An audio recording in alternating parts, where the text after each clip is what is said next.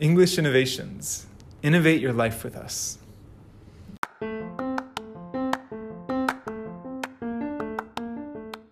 EI でやってきた勉強のほかになんか個人的にやってきた例えば勉強法だったりとかテキストとか工夫してたことって何かありましたか？えたくさんあります。うんうんえー、とまずは当たり前かもしれないけどわかんないけどあの TOEIC のテストは毎月受けてました。うんうんうんテスト慣れする？私テストはもう大嫌いなんで、うんうんテスト慣れするために TOEIC のテストは毎月受けてました。あとは YouTube を見て高得点を取ってる人の言ってることを真似してました。うんそうなんこうすればいいんだよこうすればいいんだよって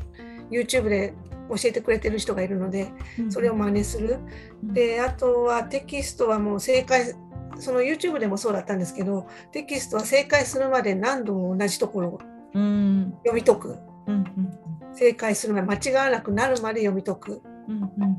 それは徹底してやっててうんあとは個人的に使ってたテキストは特急シリーズ、うん。はいはい。うん、あれをもうそれも問題が間違わなくなるまで何度も何度も解いてました。うん。で最近のってテキストを買うと音声もダウンロードできるようになってるので、そうですね。音声を聞きながらシャドーイングしながらうん何度も正解するまで簡単に自分が簡単に感じるまでうん。繰り返しあの勉強してたりうん。あとはスマホに単語帳のアプリをダウンロードしてうん。それを単語帳代わりに使ってたりうん。あとはポッドキャストで、ね、NHK の英語のニュースを毎日聞いてはいいました。はいはい。うんうんうんうん。すごいいろんなことされてるなっていうふうに思ったんですけれどもあそうですかでもそれでもまだ足りないですね。うんそう時間が足りなかったっていうかもっとやっていくうちにあこれもやりたいこれもやりたいって思っうんうんうんて、でもいろいろ手出してももちろん時間には限りがあるので、全部手つけられなかったんですけども主にやってたのはこんな感じです。うんそうだったんですね。確かに私も TOEIC すごく勉強していた時にこのテキストもやりたいこの音声もいつも聞きたいってすごくやっていたのを思い出しました。そうなんです。うん、でもやっぱりその一つ一つの積み重ねとあとは例えば解けてない問題だったりとか自分の苦手なところをいかに何回も何回もやってできるようにしてその問題の傾向だったりとかちゃんと自分の中で落とし込むっていうことが改めてすごく大事だなって思って、そうなんです。うん、そうね1個のテキストをで何度も解くことがすごいいいんだろうなって思いますね。そうです。う。勉強も時間でもなく量でもなく質なんだなと本当に思います。うーん、そうですよね。では以前あきこさんとお話ししていた際に過去に留学とかも経験されていたっていうふうにお伺いをしたんですけれども何かその留学の経験とかって TOEIC の勉強に少し生きたとか何かこう TOEIC を勉強してみたいなとかって思ったきっかけになったりとかってありますか？えっ、と留学中はあの留学するまでは接客業しか仕事の経験がなくて接客業をしてで留学して帰ってきた時に今度私事務職をしたかったんですね。でその事務職をする時にはやっぱり TOEIC の点数があった方が有利かなと思って留学終わった後帰国した時に TOEIC を受けてうん。まあその時はまだ慣れてなかったので700点台だったんですけども、うんうん、その留学なんなんて言うんでしょう留学の勉強の成果をちょっと TOEIC で試したかったっていうのはあります。そうだったんですね。そう留学して戻ってきて TOEIC 受けられた時ってその間って TOEIC の勉強とか何か少しされたりしてましたか？あ全くしないでうんうんぶっつけ本番で TOEIC っていうのもななどういうものかも知らないままうんとりあえず受けたって感じですね。そうなんですね。まあそれでも700点いかれるってことはやっぱりすごいなっていうふうに感じるんですけども。そうでも留学としてた時の英語と TOEIC の英語はもう、ま、全く別物なので、そうですよね。その辺は全然点数に反映されてないというか留学経験の英語と TOEIC はもう全然別物だなって思いました。うん確かにそうですよね。実際留学ってどこの国にどのぐらい行かれたんですか？カナダに2年半行ってました。うんそうなんですね。カナダではどういったことされたんですか？カナダでは2年半のうち1年間は ESL で英語だけ勉強して、うんうん残りの1年間はあー実際1年間じゃないんですけど1年弱はコンピュータースクール現地のプライベートスクールっていうのかな私立学校に行ってその後ボランティアを半年間してました。うん、なんかすごいいろんなことされていて多彩だなっていうふうに思ったんですけどもボランティアは何されていたんですか？ボランティアは、えっと、そのボランティアを紹介するボランティアオフィスオフィス、ボランティアの仕事を紹介するボランティアオフィスに、えっと、オフィスで受付をやってたのと、うん、あとは掛け持ちで、えっと、イミグラントサービスオフィスっていうと言ってなあの移民のための事務局みたいなところで働いてました。うん、そうなんですね。なんかすごいいろんな経験をされてるなっていうふうに思ってなかなか留学をしていてボランティアだったりとかなんかそういったところで働くっていう経験って自分から動かないとできないんじゃないかなっていうふうに個人的にすごく思ったので。あそうですね、うん、でも留学中だとやっぱりお金をもらって働くことがアルバイトっていうのができなかったので,、そうですボランティアをやろうと。でそのボランティアの事務、あの帰国したら事務職をやりたかったから、ボランティアで事務の経験をちょっと作っとこうかなと思って、それを帰国後に生かせたらなと思ってボランティアをしてました。そうだったんですね。じゃあ本当にその当時の英語の勉強だったりとか事務でのお仕事だったりっていうのが本当にこれからの帰国してからのあきこさんのお仕事だったりとか生活にどんどんどんどん生かされてるんですね。もう確実につながってますね。うんそうなんですね。それでいうと多分今のお仕事もちょっとこう英語を使われたりとかこう事務的なお仕事だったりとかメールも英語でやり取りをされたりっていうふうに以前おっしゃっていたと思うので本当に今までの経験がそのままこう今のあきこさんを作られてるんだなっていうふうにお話を聞いて思いました。そうですね過去の経験が全部今につながってるのは本当に実感してます。そうなんですね。いやすごく素敵だなと思いました。ありがとうございます。えー、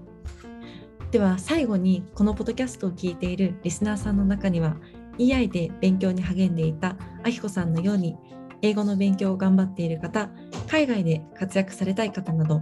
いろいろな思いの方がいると思います。そんな方に最後に応援メッセージをいただけますでしょうか？はい、えっ、ー、と英語の勉強はまあ楽しみながら学んでほしいなと思います、うん、えー、単語を覚えることとか長文を理解することは決して決して簡単なことだったり楽なことではないんですけれどもでも難しいなって感じる時はそのタスクをなるべく小さく小分けして臨むと楽になるのであちょっと難しいな辛いなと思ったらもう本当に小分けして小さく小さくして勉強すると続くと思います。ちょっと例えがおかしいかもしれないですけども大きなステーキを口にいっぱい入れても飲み込めないですけどそのステーキを小さく切って口に入れればちゃんとも飲み込んで消化もできるのでそんなイメージでもう大きなことを一度にするんではなくて小さく小さくして単語も1日1個でもいいし、まあ、1週間で1個でもいいし覚えていくとかそういうふうに小さな努力の積み重ねが大きな結果を生むんじゃないかなと思います。で私自身がもう50を超えてるんですね。で50を超えるとなんか20代の時と違って単語一つを覚えるのも大変ですし、うん長文を読むのもあの日本語英語関わらず私は大嫌いなのでもう読むだけで時間かかるし集中力もすぐ切れてしまうしで問題解いてもすぐケアレスミスするし英語を勉強しててももうはちゃめちゃだったんですね。でもそれでも楽しかったので、まあ、まずは楽しく勉強することが大事かなと思います。で心折れたことも何度かあってああもうもう勉強したくないとか思うことも何度かあったんですけどもある日 TOEIC のテストを受けに行く時にバス停で、まあ、バスを来るのを待ってた時に私の前におばあさんが立ってたんですね。でそのおばあさんが英語のテキストをこう開いて勉強しててそのおばあさんが多分70以上だと思うんです。あの白髪のちょっと腰の曲がったおばあちゃんだったんですけどもでバスが来てバスに乗り込んでもその単語帳とか自分で書いた手帳とか読んでて、うん、あすごいこの人とか思って。で私は何もう50で壁を感じてたのにこのおばあちゃんは70勝手に70と思ってるんですけど70過ぎてもこんなに英語勉強してんだと思うとなんかすごく励まされたっていうかすごく偉い偉いなと思っておばあちゃんは何もしてないのになんか勝手に勇気をもらったような気がしてすごく励まされました。やっぱりそういう姿を見て勇気もらえるし何ポッドキャストのリスナーさんもなんか聞いて自分になんか私の言ったことがどなどっか少しでも響けばなとなんか聞いてくれる人がそう感じたら嬉しいです。ありがとうございます。今のあきこさんのお話を聞くとやっぱり、まあ、最初からこう遡っていくと、まあ、もちろん小さな本当に皆さんが例えば TOEIC だったり TOEFL IELTS だったり例えばスコアを取っていくっていう最初の目標スコア多分大きい目標になると思うんですけれども本当にそれをうまく砕いて砕いて本当にちっちゃい努力の積み重ねっていうのがやっぱり最後のその大きい目標に達成する本当に一番大事なことなのかなって思いましたしあとおばあ様のお話も何かを挑戦するって年齢って関係ないんだなっていうふうにすごく思いましてやっぱりどんな方でも常にこう努力されていて一生懸命何か目標に対して頑張ろうっていう姿勢ってすごく素敵だなっていうふうに感じました。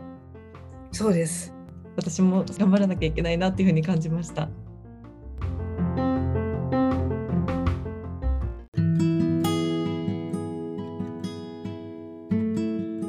このポッドキャストでは学びのコンテンツとして一つ英単語を紹介させていただきます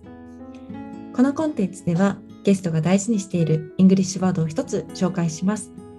では、あきこさんが大事にしている English word は何ですか？イマジンです。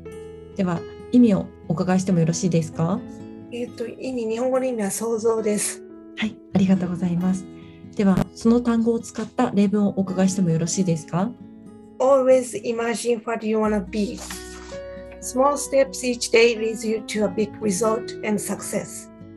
ありがとうございます。では、その文章の意味をお伺いしてもよろしいですか？はい。なりたい自分を常に想像する。毎日小さな一歩が大きな成功につながる。ありがとうございます。では、その、えーと、意味と選んだ理由をお伺いしてもよろしいですか？その意味は日々の小さな努力があってこそあの900点を超えたんだと思っているので、普段大変だなとか難しいなと感じる時は目標を達成する一歩手前まで来てるんだよというふうにあのあともう少しだよと自分を鼓舞していました。で私自身フルマラソンを9回完走してるんですけどもマラソンも一緒で小さな一歩一歩が42.195キロにつながってるので逆を言えばその一歩がなければゴールのラインは切れなかったのでその当たり前ですけどもその一歩が大事なん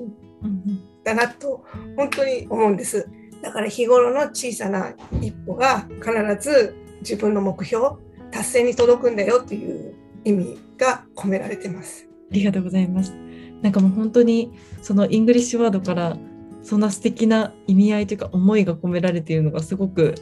私の胸に響きましたので、あ、そうですか。はい、ありがとうございます。すごくそれを刻んで頑張っていきたいなと思いました。はい。あきこさん、本日は貴重なお時間ありがとうございました。いえ、ありがとうございました。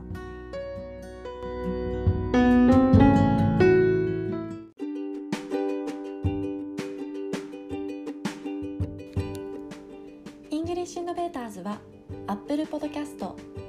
Spotify、Google Podcast など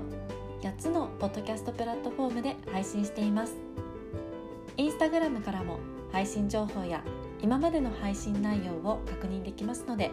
ご自身のよく使用するツールから English Innovators をフォローしてみてください。何かご要望がある際には DM またはハッシュタグ EICAST E I C A S T で投稿していただければお答えできますのでお気軽に投稿してみてください。